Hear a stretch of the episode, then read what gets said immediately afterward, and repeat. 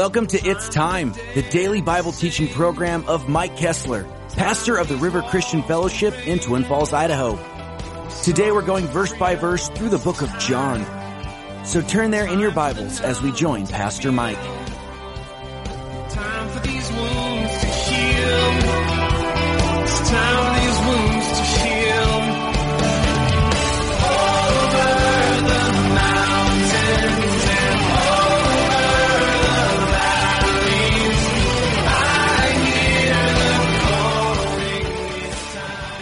Anyone does not abide in me, he is cast out as a branch and withered, and they are gathered and thrown them into the fire, and they are burned.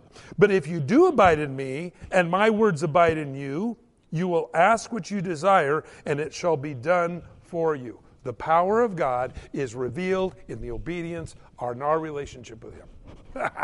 I like that. You're invincible. God has you. Do what you do for Him. Why? First of all, He's glorified, and second of all, so you know God's real in your life. So no longer, see, and this is what's important. When I'm in Jesus, whatever it is that God tells me to do is possible. And I'm outside of Jesus, maybe I can make it happen, but that isn't necessarily God's will. So when we really come to the understanding, if we live in Him, in He in us, whatever you ask, God will do it. Wow. That is an open, that's like God giving you a whole thing of credit cards and saying, here you go. Go do what you got to do. I was going to say checks, no one uses those anymore. Credit cards. God says, here you go. That's neat. Why is that? Because God wants things done too. The thing is, I've got to align my will with His. And so, as we talked about this before, when you find God is speaking to you, you'll find a thought, an idea that doesn't go away. You'll try even going, la la la la la, it's still there. That's God, okay? Now, again, God has a way of making that happen. You may not at the at the moment, but God does. Again, be careful of doing this tunnel vision. God wants you to see the big picture. I can't see the big picture apart from Christ. I'll never be able to see that. Now, this is also what we call the walk of faith. Faith is the evidence of things hoped for but not yet seen. So, what that simply says is that sometimes, friends, I have to just say, okay, God, I don't know how you're going to do it, but let's go do it. And God does.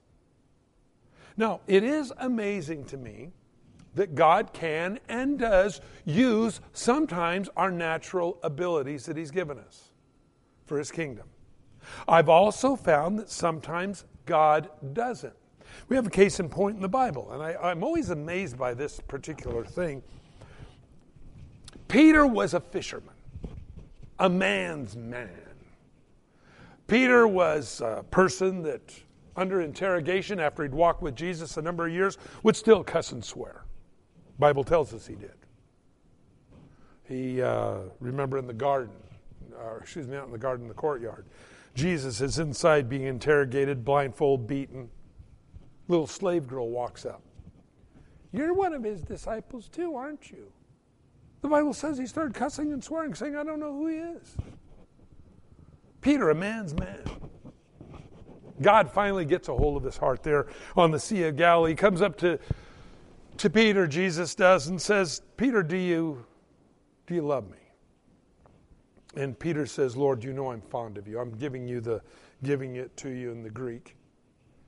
He said, Peter, do you agape me?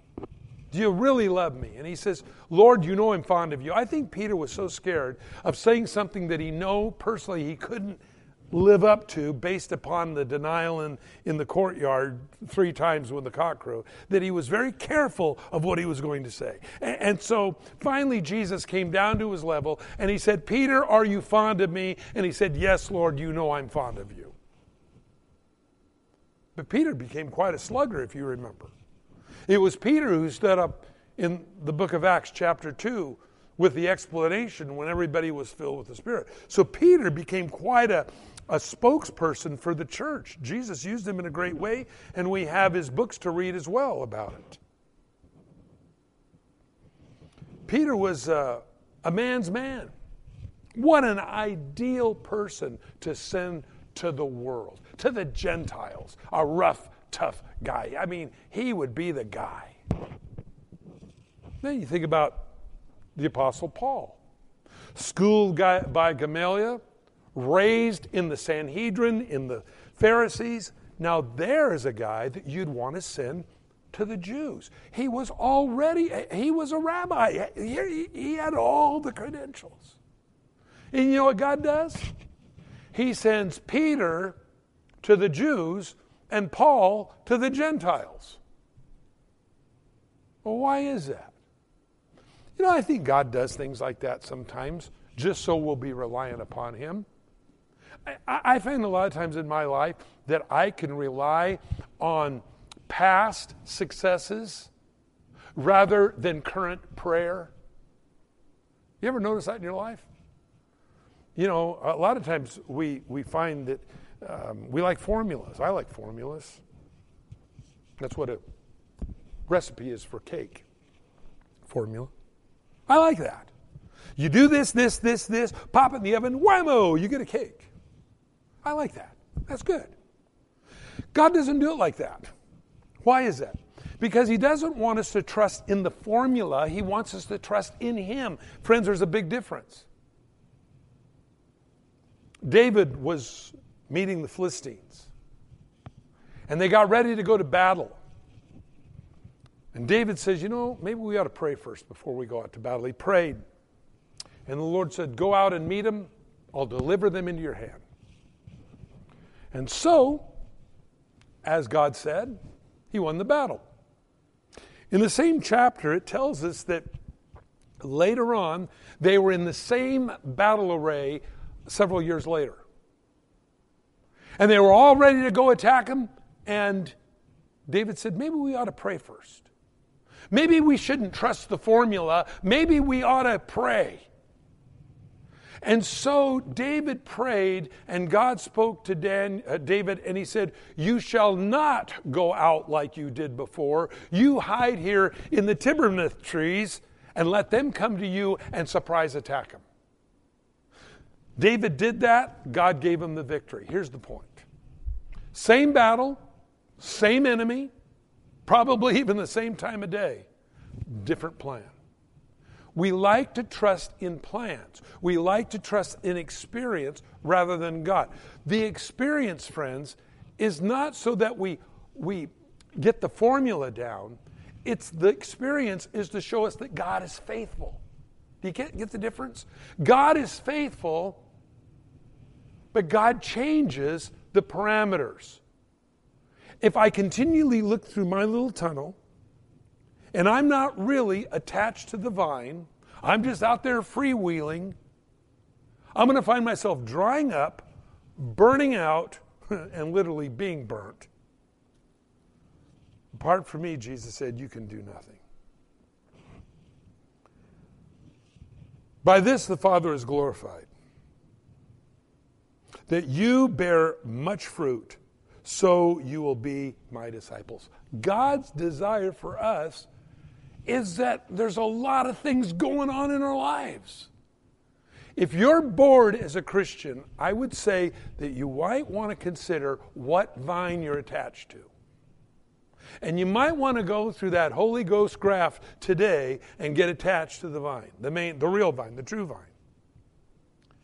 He says, Because as the Father loved me, I also have loved you. Abide or live in my love. That's what God wants us to do. Live in his love. God doesn't say live in holy jihad. He said live in my love. That's what we want to do. See, living in, in love is a lot different than living in rules and regulations, living in formulas, living in how I figure God's going to do it based upon my viewpoint of things, very limited, very tunnel vision. God says, it's time you open up the horizons. That's what God does. God wants to do that for you. He doesn't have favorites. What He's done for others, He will do for you, the Bible tells us. He says, If you keep my commandments, you will abide in my love, just as I have kept my Father's commandments and abide in his love. It's inexhaustible what God wants to do. The commandments, whoa, well, what are those? Yeah, now that's an ingredient we didn't see before. It came to Jesus. Jesus, what's the greatest commandment? He said to love God with the whole heart, mind, soul, and spirit, and the second is like to it. He said, Love your neighbor as yourself. He said, Upon these two hang all the law and the prophets. So you love the Father, you love God, and you love your fellow man. God's going to open his bountiful blessings upon you so that you will be a blessing to those that you come in contact with. Verse 11, he said, These things I have spoken to you, that my joy might remain in you, and that your joy may be full. That's the purpose of why God does it. He wants us to be joyful. Why do people kill themselves? They're not happy. Do you know there's a difference between happiness and joy? Joy is that let not your heart be troubled. Now, here's why happiness is based on my surroundings. I'm going down blue lakes, and I have green lights. I'm happy.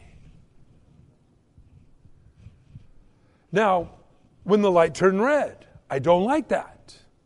But when it's going my way, I'm happy. Joy is different than happiness. Joy says, in the red lights of your life, you're still going to be happy. You're still going to be at peace. In other words, happiness is based on my surroundings. Joy is based upon something within me that is not tied to my surroundings. Now, if the only time we're happy is when things go our way, that isn't what's coming from God. God says you'll have a joy in your life, as it says here, and that your joy will be full, not based upon your surroundings. How else could Jesus say in the preceding chapter in verse 1, let not your heart be troubled? Everything is going to go your way. No, it doesn't say that. In fact, a lot of people, and a lot of times I've heard the gospel presented that way. After putting Jesus in your pocket, you'll climb to the top. Well, that's not what my Bible tells me. In fact, I found oftentimes people accepted Christ and then were fed to the lions. Well, how could they do that? I don't know, but I know this their joy was full. And that's the same kind of joy I want that when things don't go my way, I'm not like some big spoiled crybaby. Have you ever been around have you ever been around anybody? Well, let me ask you this question. Have you ever been around a kid that got everything they wanted? Daddy, I want that. Okay, here. I, I want that. Here. I want What do we find? The kid's spoiled. Have you ever been around somebody that's grown up in that mentality? Friends, when they're 20, you can't stand to be around them because they think the whole world surrounds them. They've never heard no in their life. Well, the thing is, when we realize that God gives to us, and as we just read, takes out of our lives the things that don't belong, I got to say, okay, God, I got to let it go. You see, that's where God becomes God. It isn't that I am God and Jesus is my puppet. It's that God is God and I serve Him. Completely a different mentality. Unfortunately, today in the church, we're finding this flop going on and it isn't Christianity at all. So they don't even want to hear any messages about any heartache that you might have in your in your life.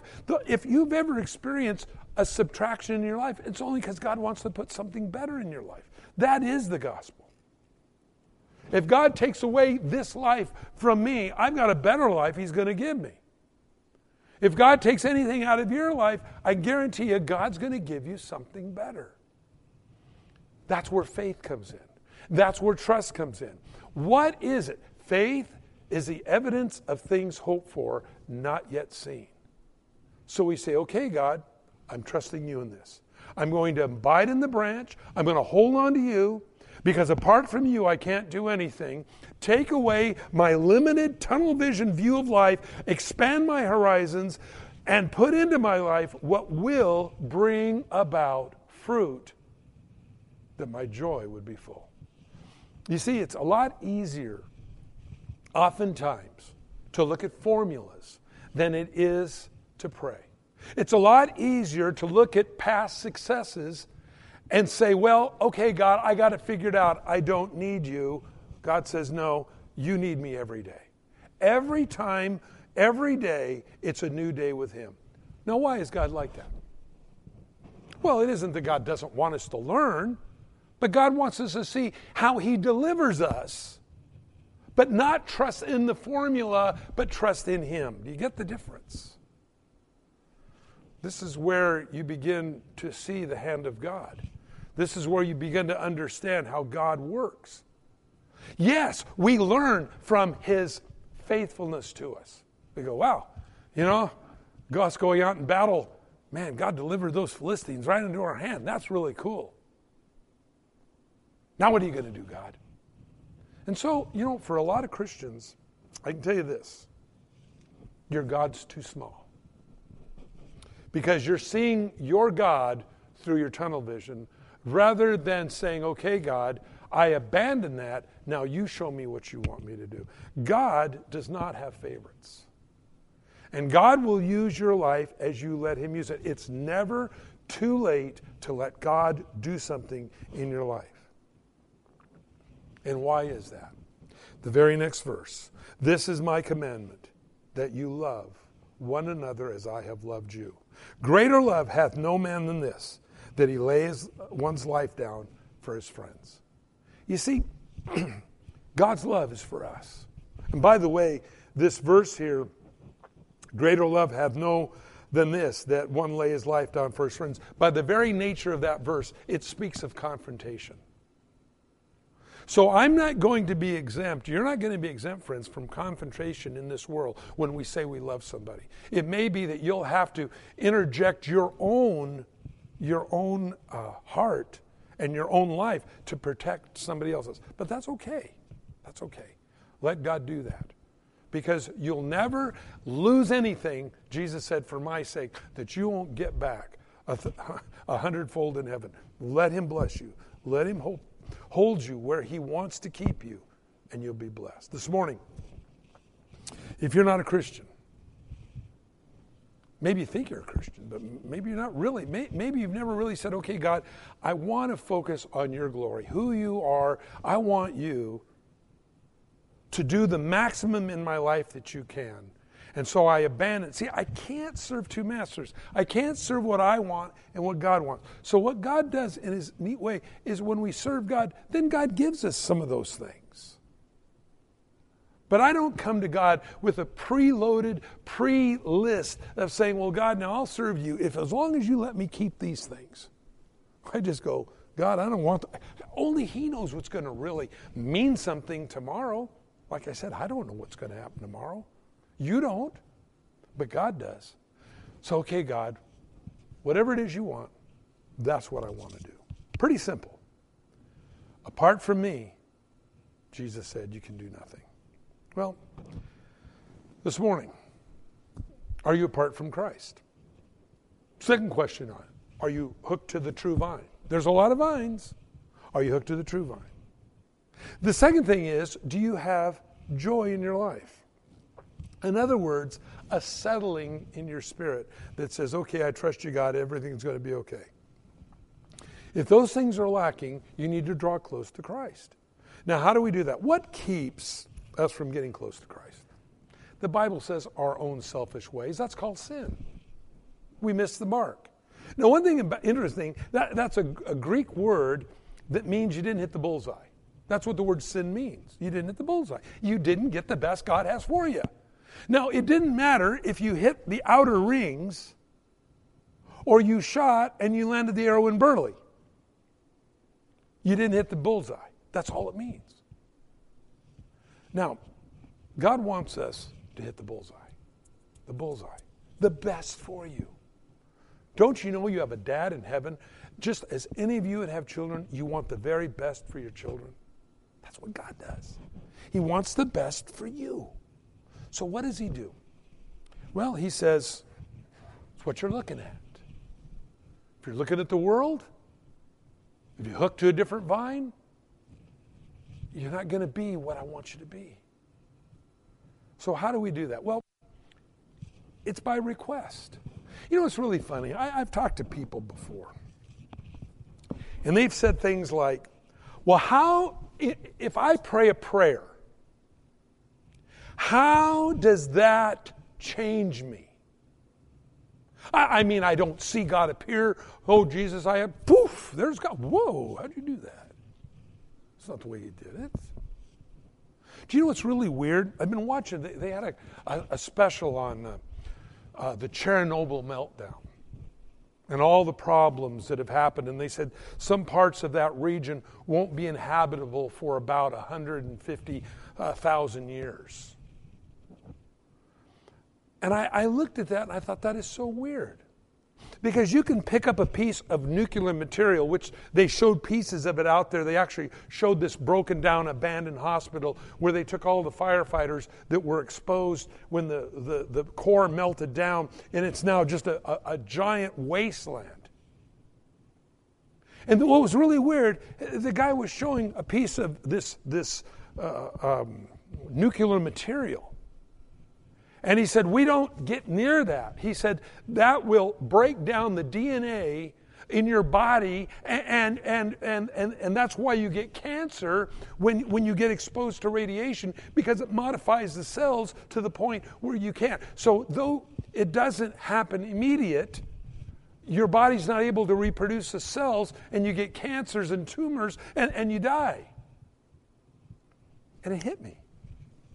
I go, you know, it's weird you pray a prayer and you ask God to change you. Well, God doesn't appear in front of you, but God is changing you. Like picking up a piece of nuclear material, it doesn't hurt. I can hold it in my hand, set it on my head, juggle it. I don't see how that's doing anything, but it is. And when you accept Christ as your Savior, God is changing you as well. And though I may not see it, or may not even be able to sometimes feel it, it is changing everything about you. Now, you think about that, if that's the way it works in nuclear fusion, how much more in the spiritual world where God, the creator of the universe, says, I'm going to come inside of you. You and me, me and you, Jesus said. You can ask what you will, and I'll do it. Aligning our purpose with God. If you've never prayed and asked Christ in your life this morning, we're going to pray right now. And then you can ask Jesus to come into your life and ask Him to change you. Let's pray. Father, I come to you in Jesus' name. And I repent from the foolish way that I have lived. So from now on, I want your purpose to be mine. I want you to be my Savior and my Lord. And so I ask you now come into my life. Make me the best I can be for you. Fill me with your Holy Spirit so I'll have power over sin. And thank you for eternal life, that I may spend it with you forever. In Jesus' name. Amen. Thank you for joining us on It's Time as Pastor Mike teaches verse by verse through the Bible.